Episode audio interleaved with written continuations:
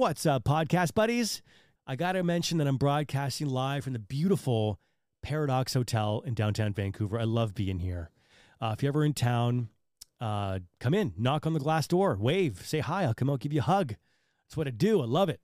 Um, and I'm very grateful for the staff and management here to let me uh, have a home here at the beautiful Paradox Hotel. Also, this episode is brought to you by the Wellness Company. They're now expanded into Canada, they've blown up in the US, and Canadians are quickly getting excited about the Wellness Company because they're building a parallel health system that's putting the patient first. They've got a cool platform where you can connect with healthcare professionals. That's that number one, their priority isn't just about giving you a script. That's that's uh, the cool way of saying prescription, by the way, giving you a script. Um, they're all about finding natural ways for you to solve whatever health issues you've got going on. So, like, hey, here's a natural way to do this. Here's a supplement. Here's this. Here's that. Maybe just talk to someone who specializes in this. They're really just all about you know helping you be healthy and natural, and I totally dig it. So I'm I'm very proud to partner with the Wellness Company. So go to the Wellness Company website. You can use the promo code Kid Carson for 10% off. Cool thing about the Wellness Company is their platform is mostly about education. So you go there, a ton of videos interviews with doctors so you can really kind of dive in and do your own research. That's a, you know, gotta be careful. Do your own research. Don't tell anyone you're doing it. They'll make fun of you. God forbid you do your own research. Um, anyways, go to uh, the Wellness Company's website. And if you do want to get something, you save a couple bucks um, by using the promo code Kid Carson, all one word K I D C A R S O N. Today, we are chatting with the founder of a company called The Knockout Room. Her name is Demi Dee. Demi is a holistic health coach and a fitness trainer who has dedicated her life to helping young girls and their moms navigate the challenging world of body image and self esteem. And these are just the, the tough subjects, the ones that can worry us the most because there's so many implications if you have poor self esteem, especially when it comes to your body and the whole thing. So I'm really happy to introduce you to Demi. She offers a program called the Knockout Protocol which uh, was built to empower tweens to love themselves, love their bodies. And she gives moms the tools to support the daughters during this wild stage of life. It's a very critical stage of development. Demi's all about fostering a kick ass relationship between mothers and their daughters that will last a lifetime. So let's jump into it. The founder of the Knockout Room, it's Demi Dee. What is it that you're doing, just in a nutshell, before we dive into it? I'm helping moms of tween girls. So that's the ages of seven to 12. That pivotal age group where you start forming storylines about your body, right? Because this is where all the stories happen and they just kind of get reinforced over time. You've got the media, everybody around there making, you know, giving you advice giving you their two cents when you don't ask for it. So, really, what I'm doing is I'm helping moms learn how to identify boundaries, then establish them, and then model them for their daughters. So, through that coaching, of course, the like the subject of boundaries is very difficult to kind of dive into because as you go deeper and deeper and seeing why you're not doing certain things, it brings up things that maybe are uncomfortable to talk about that people would rather just shove in the corner and never, never bring up. Because, you know, sometimes if you look at boundaries in terms of why you allow certain people to make comments about you, like why do you let it affect you? Why is somebody else's opinion, somebody you don't even know, have such power over you? Those words somehow are stronger and louder than the words of encouragement that you get from people who actually know you right? So so where is this coming from? So when we're looking at boundaries you know you start to look at why you kind of sway when somebody says something specific to you like why why are these things happening? And you know there's one thing that um, when you look at studying women and girls there's like three main inner barriers that girls and women face. I'm alone, I'm not enough, I'm invisible. Now, you can have a little bit of each of these, but usually there's like a predominant one that you'll see over and over again. Mm-hmm. Like the one that I found resonated with me most was I'm not enough, like growing up, right? And and I would say especially right now, I think a lot of people are seeing I'm not enough everywhere on the internet. My cheekbones aren't pronounced enough. I don't have the chest that I've always wanted. I don't have, you know, like I don't have the legs that she has. And we're always looking outside and looking for external validation and comparing ourselves to other people. And so, one of the things that I'm really looking at with my company is also reframing how we talk about women's bodies.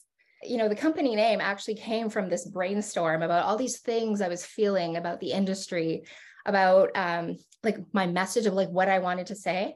Now, also, I was also taking kickboxing classes at the time. So this whole punching, kind of knocking things out was also top of mind. But really, like the knockout room is the word comes from all the different words I thought of with knockout, where it was like, first of all, you have like the slang word of knockout describing a woman.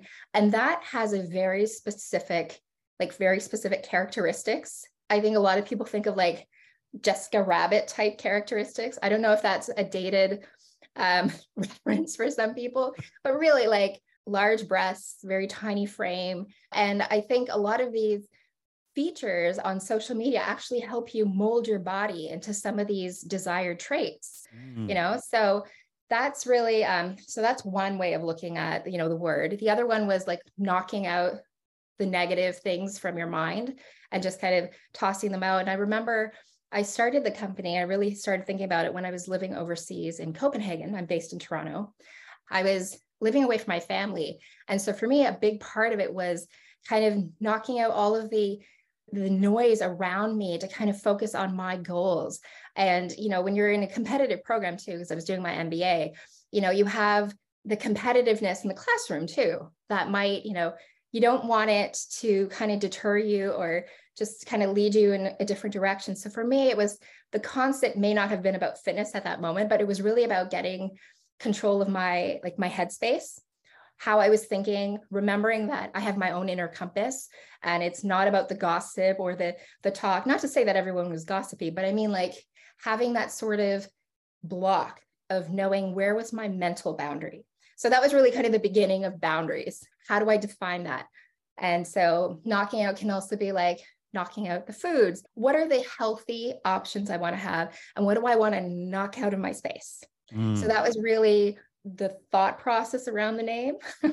and yeah. um, so, really, the whole mandate with the company is also just reframing all the stuff that we've been told, you know, what we should believe, what you know what certain words mean and whether somebody is worthy of like who's pretty who's not like who's decided this and and why is this what we define our life around you know like with everything so that's really the thought process that went behind the name well, when you say the word knockout, it also conjures up feelings for me of like our young girls are literally under attack. It's almost like by design to have them in a position where they are always comparing themselves and they never feel like they're enough. And then they go right out and buy billions of dollars worth of stuff. If you think about how many companies would go under if people loved themselves, right? Because that's the thing is like we have to make you think that there's something wrong with you so that you go buy this thing that will make it better. It's almost you know? everything. So, right. Everything. I'm trying to think of uh even if the thing is useful, but it's the brand of thing. Because then just the the brand of that says something about you. Well, I have the best version of it. Or yeah, you're right. There it's almost everything. You know, and this is this is more of a long term kind of plan that I think, you know, could take years to just change the mindset. But my goal was at least with my own impact it's like okay well what can i do with the knowledge i have so far the you know my own experiences of growing up um, you know in this world and of course every generation has its own influences and i certainly didn't have you know what kids today have like with all the instagram the social media however um, you know starting a business in this also and in the fitness industry you know fitness and health gives me a sense of what the kids are going through. And I always think about like, what would like the 15 year old version of me have done with this? And I, you know, and I'll, I'll see sometimes that I'm struggling with some like boundary setting. And I'm like, I'm an adult. I thought I dealt with this, you know, and I was like, I thought I did all the inner work. And of course, you realize that, you know, there's so many more layers to the subject, and you don't know until you've been in a situation where someone tries to push that boundary and you're like okay well how do i deal with that so that's a big part of like the coaching that i'm doing where you know first it's providing a safe space to even have the conversation and then learning to first of all when you're identifying the boundaries that you know what is a boundary? Like what does that look like? What does it not look like? Um, when we're saying establishing a boundary i think we've seen especially in the last couple of years what happens when you establish a boundary. Not everyone's going to like what you have to say or what you're doing.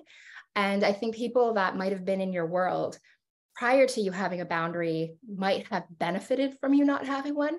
So the minute that you enforce it, you get objections, you get resistance. And of course, that can vary in what it looks and sounds like. But I mean, I, am sure top of mind, you can think of some examples where you established a boundary. I'm trying to somebody think. Somebody said, you know, what happened when you said no? Or, mm-hmm. you know, mm-hmm. you put, you put your foot down and people didn't like it, right? Like yeah. and how did we get here so yeah. it's um and how tough that is too like it really yes. is even yeah. someone who are are you know, confident people who are mm-hmm. um, you think okay well what's my boss going to say what are my coworkers going to say if i'm the only one in the building having this certain boundary and then what are the people in my industry going to say mm-hmm. so yeah. it wasn't just friends it was like what's a whole community of people that i've spent my life sort of intertwining with going to say about me and you're right. It can really rattle you. And when you're put to the test, how do you know you're going to stick to that boundary? And so to instill yeah. that into a, uh, into our young girls early on is is super important. A lot of it is something I wish I had known. And you know, this is where sometimes, and I, I think a lot of people might feel this way. They're like, "Am I doing enough as a parent? Am I um, you know, I'm really trying it. And some might feel like, well, I don't have this down. Like, how am I supposed to, how am I supposed to model something that I have not learned how to do very well mm-hmm. or how to do it and talk about it? Because then it, like, like we said, language can be tricky. How do you model without necessarily talking about it? Because the kids are always watching. And especially as, as, you know, a mother figure. And when I say mom, it doesn't necessarily have to be the biological mom. It's like, who's the female role model that is taking care of this tween that the tween sees every day and sees like sees what you're doing. Like if you wake up in the morning and the first thing you're doing is getting on the scale and that's part of your normal routine if the scale number is defining your day like that's like a mental message to your child and you're not like for you maybe you're just totally in your own world and you're just like that's what i'm doing for myself right? That's just what i've learned to do. And sometimes it's the things that we're doing without realizing who's watching and just what we're allowing as the messages, right? Mm. So when mm. we're talking about boundaries, we'll look at what is it I want to say? Like, what are my values? What are the things that are really important to me? Because that helps define like the boundaries are based on those values, right? So when you come down to it, if you don't understand what your values are, it's really hard to stand your ground when somebody keeps pushing, you know, and you're like, well, everyone is mad at me everyone's mad at me right and you're you might feel like the outcast and it's really hard being outside of the tribe because you don't yes. have shared resources yes. you don't have mental and emotional support and so to be able to stand your ground when everyone keeps saying that you're not cool that you know there's something wrong with you how do you overcome that so that's where when we're you know coaching together and we're you know in the safe space and i'm coaching the the mothers we're having that conversation and we're doing the role play and seeing like okay well in your situation what are some common things that come up for you? We're going to try things out. We're going to try out certain scenarios like language and how to kind of address that. I will you know push and push and so that i can like put it in the in the field kind of simulation. Then you go out and try it out and then we just keep working at it. Mm. and it's not one of those things that you're just going to figure out overnight because you really have to figure out with your environment. You know, it's like you're learning a skill. And meanwhile, you're learning a lot about yourself, which can be uncomfortable. So you really need somebody who's willing to be like, you know, I don't know how to do this very well. I want, I have tools in my toolbox, but I want more of them. I want more awareness and I want to learn how to do this. And maybe, you know, if I'm in an environment where other people are doing this, I will learn from them as well because I'm constantly learning. And um, I've, I've learned plenty of things in the last couple of years about what kind of objections I'm going to get, how people will look at me. But then ultimately, it's like, does the other person's opinion or the strangers for that matter, do they define how I feel about myself? And whose voice will be the loudest in the end? And it should always be mine because my opinion of me is more important than the opinion of like thousands of other people who might be writing like nasty messages about me on the internet. Hmm. So. Yeah, that's a big thing when you realize that it's important to like yourself. Yes. I'm not sure when that became a priority for me. I forget when it was, but I just remember it happening. And uh, I'm like, wow, all this time I've been trying to please an audience or please a boss or please the cute girl down the street right. or my buddies. But I, I actually want to feel that I like myself. I, I agree with you. I mean, I, I'm trying to pinpoint the moment where I was like, you know, enough is enough. And I think it was more around when I felt like I don't even know if it's like a rock bottom moment, but it's just when you feel like you're you're letting yourself down. Mm. And it's that moment where you know, here you are people pleasing, you know, throughout your life. And I feel like women, especially, are kind of socialized into that role of people pleasing. So I know with myself, I've spent a lot of time like undoing things that I've learned over time because mm. you know you go out into the world you have all of these messages that were sent to you about how you should be don't be difficult don't be loud those are the kind of messages I got and when you do that and you go out into the world and you do what you were told to do you feel like you've let yourself down like mm-hmm. something's wrong. You know you don't feel self-expressed. I'm not happy. I'm not actually getting the things that I want. I, I feel almost like used. I, I think it's a really disheartening moment when you realize that the things you've been taught in the world have like an underlying motive, like with media, or it's like kind of disheartening when you realize at one point you're like, okay, I really have to do my own research. I can't just trust what is said to me. I can't just, you know, absorb the information and just follow along. Like questioning things is really important. And, you know, this whole critical thinking skill that's taught in school has been so interesting to watch, especially over the last couple of years, because critical thinking is one of the things we're graded on in school. Read a passage, answer questions about like what you read, and we're going to see how well how developed your critical thinking skills are. So, and I'm finding over time, anybody who's kind of who's really developed that skill has been attacked. Attacked for asking questions attacked for not just accepting things and saying well why is that? You know is there a different way to think about this subject? I feel like there's just layers and layers of issues here um, when it comes to boundaries because you want to ask questions asking questions and being you know curious are always going to be good things. And i guess it really see the good and bad. See even these words i find mm-hmm. myself using them and i'm like no no because who's defined good who's defined bad right? Mm. see i'm having my own lesson right now. Mm. but um but i mean because it's it's that moment where you think about all these words coming out of your mouth and you're like hold on a second. What does that even mean? Like what is good? What is bad? And so see see i'm still mm. still still on my own journey but like looking at the whole critical thinking it's like stand in your power. You set a boundary of what you know you what you want to do. Somebody has a problem with it. Somebody has a problem that you're asking questions that you're not just accepting things because maybe your way of processing is to ask questions. And you just kind of you get into this point where it feels like you're being persecuted. So i think really with boundary setting ultimately at the like core of it it's learning who you are learning what you value and truly being happy with who you are. And so when you're establishing boundaries, like that's not that's not an easy thing because then you're going to get like I said, the ambush of objections and resistance.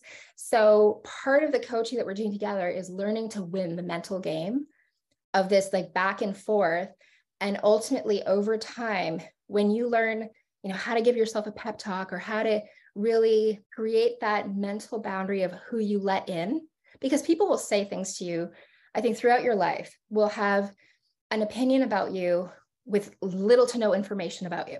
They have already decided something they've labeled you they've boxed you in and it really won't matter what you say to change that. And there comes a moment i think where we just have to learn what we let in. When you're growing up in an online world a lot of the people commenting on you are behind a screen.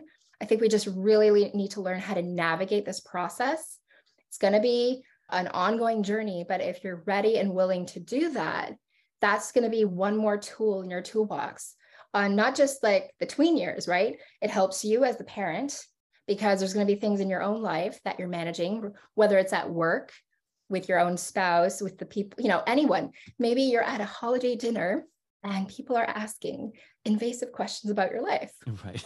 How do you deal with that? right. right. I, I think we're hardwired. I think I've seen some studies on this. Like we're hardwired to fit in with the group. Like you just mentioned, it means that we are pooling resources. There are a lot of survival reasons why we are. It feels to be excluded from the group. It feels like actually physically painful. It does. Nobody wants to be alone. Like it's harder. We're social creatures. Like we need to be with others and we're sharing resources. We're, sh- we're having support. And I think, especially over the last couple of years, feeling isolated, feeling isolated, just you feel lost because you're like, does anybody else feel the way I do? Then you kind of question yourself, like, maybe I am wrong, right? Mm wrong and right, good and bad, like all these words that just what do they even mean and who defined them, right? Like I studied psychology when I was in university, was one of my majors. One of the classes, I think it was one of the studies in social psychology where we talked about the Milgram study. It's mm, like the shock mm. experiment. I just remember reading it and finding it super disturbing you know, you had people in white lab coats telling the participants in this study to shock people in another room. The people who were doing the shocking thought they were actually shocking other people. You know, they were being told to keep doing it, even though the people in the other room were screaming. Taking orders from the person in the lab coat. The authority figure. Yeah. What I walked away from was so many people end up doing it, keep going beyond their comfort level because somebody like an authority figure kept telling them to do it. But, you know, that stuck with me for many years.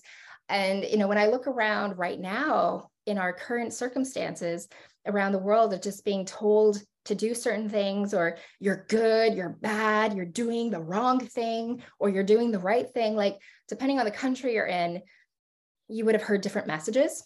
Mm-hmm. And so that whole thing of going back to what is good and what is bad who is a you know I, I live in canada as do you so it's like who's a good canadian who's a bad one you know that ultimately goes back to what you learned as a child growing up what are the definitions of those words so it's even it's like hitting something that you've already defined in your mind over like different experiences of if you're bad this ends up happening to you if you're good so to see it as an adult and see somebody else using these words just kind of just reinforces it. And who wants to be the outcast?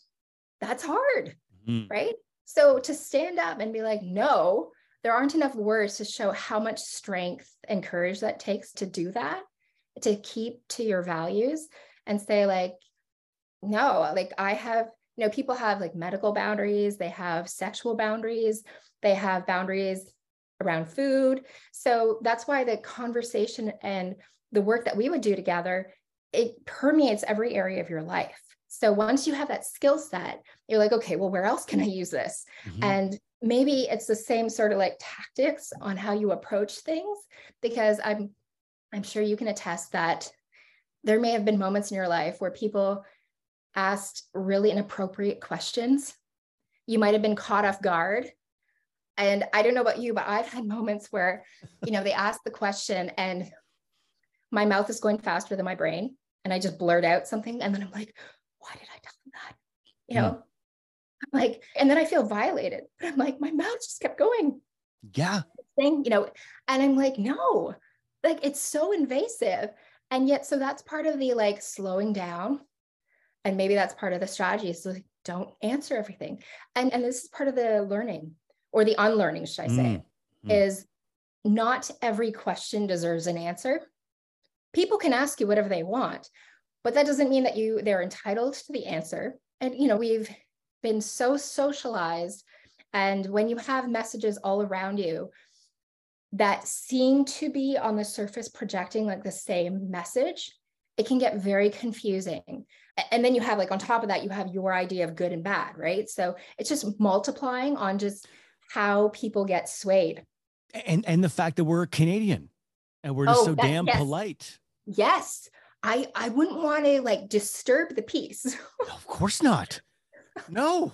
that is it's a huge one. And I think uh, especially with you know some of the political things that have been happening in the last couple of years, I remember when the trucker convoy happened, some of the commentary around the world was like, even the Canadians are doing this. Like, if they're doing it, if they are speaking up, oh my God, we're going to be speaking up yeah. because we have a certain image in the world about who we are and who we're not. Yeah. Right. So that I found that was so interesting in the last year or so, just to watch headlines and watch people kind of take their power back, really mm-hmm. take, you know, get their, take their voice and, and use it and keep using it to stand their ground on like what they believe in. Mm-hmm. And so it's just been uh it's been an interesting time kind of developing my material for my my coaching program. I'm seeing it around the world how it's working and it's just so interesting and I don't think we've talked about you know political events in the last couple of years with this kind of language like with boundaries but ultimately that's what people are doing when you're looking for a coach it is so nice to be chatting with someone you know, they're not going to roll their eyes at you with certain personal boundaries you have made. So oh, yeah. I just want to, I just want to say that, Thank like, because when you're when you're working with a coach, like it's a personal experience. You've it got is. to be vulnerable. So in the coaching world, we call it creating a safe container. Mm. It's creating this space of like confidentiality and safety that's how I felt when I saw your story and and we met for the first time. It's that safe place and I had like an instant connection with you on like our shared values and, and feeling like just like you said it's like can I talk to him about certain things? Is he going to look at me like I'm crazy? You know, all those words, those words we've heard over right. time that yeah. have labeled people and, and isolated them you know so so thank you for what you're doing for providing that space it's mm-hmm. all language is just so fascinating when you think about it you don't necessarily hear it until somebody says it back to you you're like oh my god there's another word another word that i have to think about and be like what do i feel about this word so that's a bit another part of the coaching where it's like look at all these trigger words for like the health industry or like fitness and health skinny fat mm, right or some of the other ones i said about food good, bad, or as an individual, you're good, you're bad. For women, maybe trigger words might be like the scale or or extra large. Like what is extra large? You know, there's a whole other discussion about clothing and it's like nothing is standardized in the clothing stores. So you might be extra large in one place, but you're a medium in another there's such a gap. So being a size six or being a size zero means something for people. But who defined that? So that's where it's like reestablishing, reframing words, what they mean to us, what they don't. I feel like that's part of the assessment that you would do to figure out where you sit with everything and then like where you want to have boundaries. Maybe you just don't look at the sizes anymore. I don't want to weigh myself. Why am I weighing myself? What does the number on the scale mean to you? because you could do that same activity and it might mean something different for you when you're in a different place in your life. So I think it's just words and actions that we have to look at and just kind of break them down and doing it in a place where you feel safe to ask questions and to talk about it and not feel like I did it wrong. I'm a mm. bad mom. No, you're not a bad mom. You're doing the best that you can with what you know and it's it's the same way like i can't fault my parents for what i didn't learn they did the best they could with what they knew and and then it was my turn you know going out into the world with everything i knew through my own experiences to start learning more about things and seeing like well what's my opinion because sometimes we don't even realize the voices around us are so loud that have you actually formed an opinion of your own about this or is it just repeating what other people are saying it's a lot sometimes, but I feel like that's why you need coaching. If you're up to the task, I'm here for you. How did you dial in on the fitness industry? You know, initially, it wasn't even a business. It was like I was working on myself. Prior to doing my MBA, I was taking care of somebody who was terminally ill in my family who had cancer and I was one of the like primary caregivers. So I really had a front row seat to mm. the end days, being around people on their deathbed and what they wish they had done. And you just kind of see what really matters in the end in those moments and what doesn't. of course, because I was taking care of him, you kind of put your own needs aside and you focus on somebody else. And that's when you're not able to be the best caregiver you can be if you're ignoring yourself.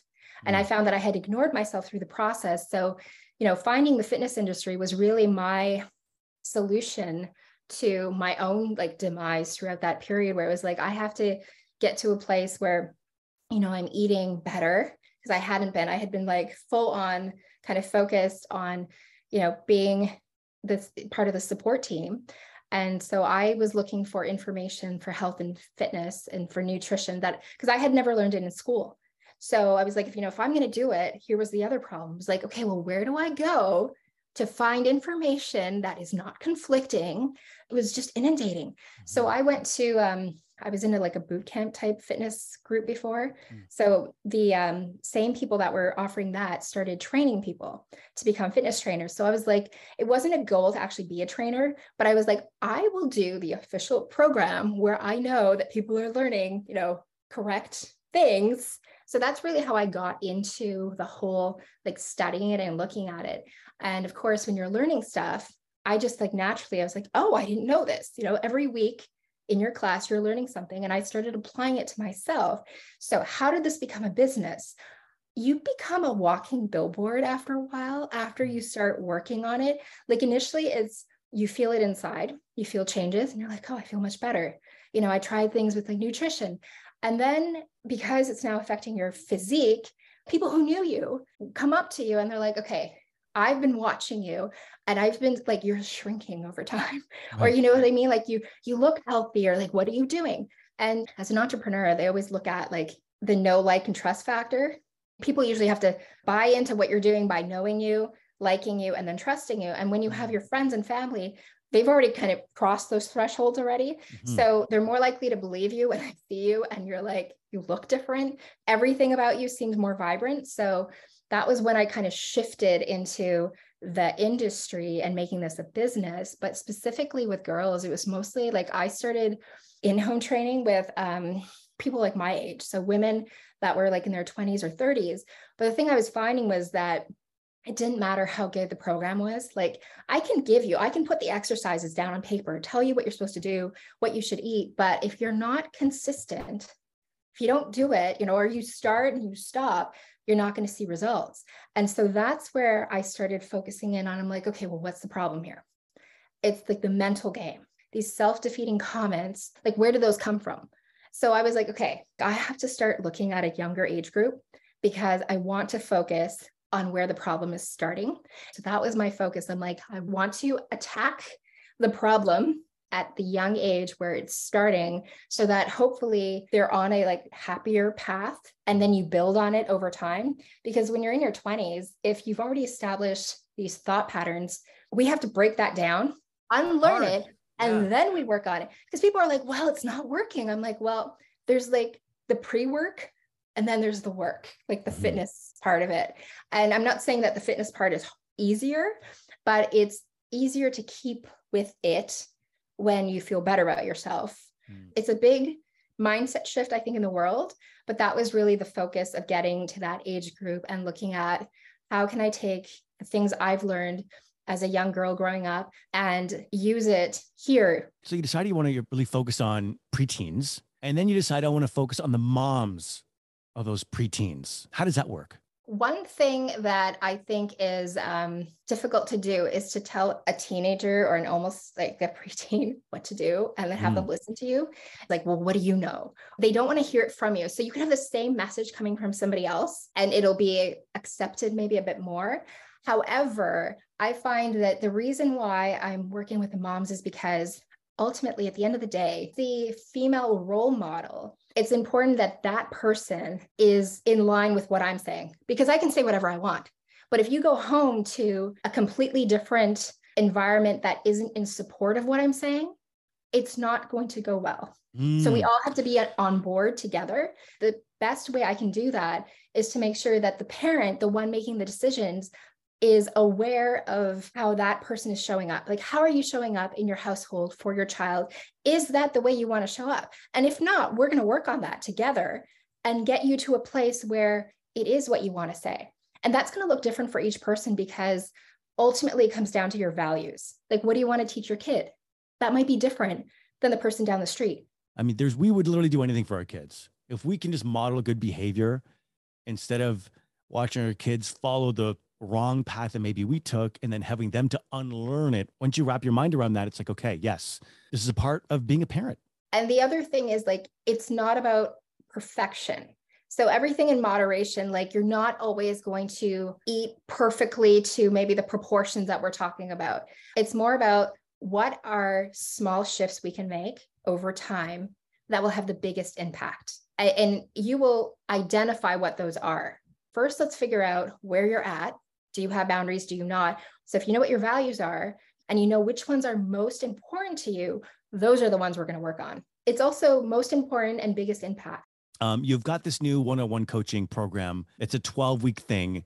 Through the 12 weeks, we have essentially three phases: identifying boundaries, establishing boundaries, and then modeling them.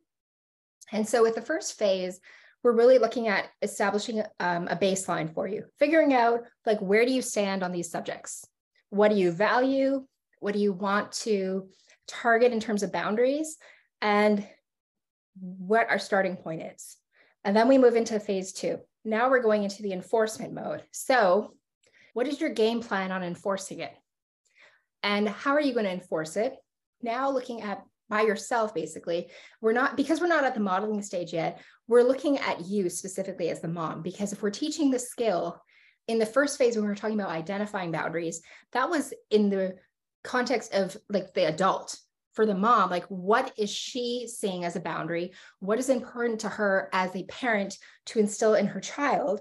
And so when we're in the establishing phase establishing boundaries we're taking what she just learned and we're like creating a new story because oftentimes you have to reframe what you know about certain things so you want to basically create your new story about what your boundary is mm. and how you feel about it how you feel about certain words and then you go into the field and you put that to work to see, like, okay, well, if I have figured out my new story, what my boundary is, and how I want to enforce it, well, I have to go actually out there now in the real world mm. and actually enforce this boundary and have a game plan for what I will do when I get objections. Mm. So, part of creating your plan is like, okay, here's what I want to say, here's what I want to do what are things I've already experienced as like pushback? And so we work together to figure out like, okay, how are we going to address those things? So we come up with a plan, but of course, no plan is ever without like its holes in the first iterations because some people might have creative responses to the things that you're saying and you're like oh i didn't think of that yeah. so we're not going to get everything but we're going to get the tools to kind of break things down and to figure out okay, if I have a systematic way of approaching this, I can take on different situations. Listen, you're the best. Thank you. Awesome. You've been doing such great work too. I've been watching you. I don't want to say stalking, that's a little too abrasive, but I've been watching you too. So I, I love what you've been doing. Thank you so much.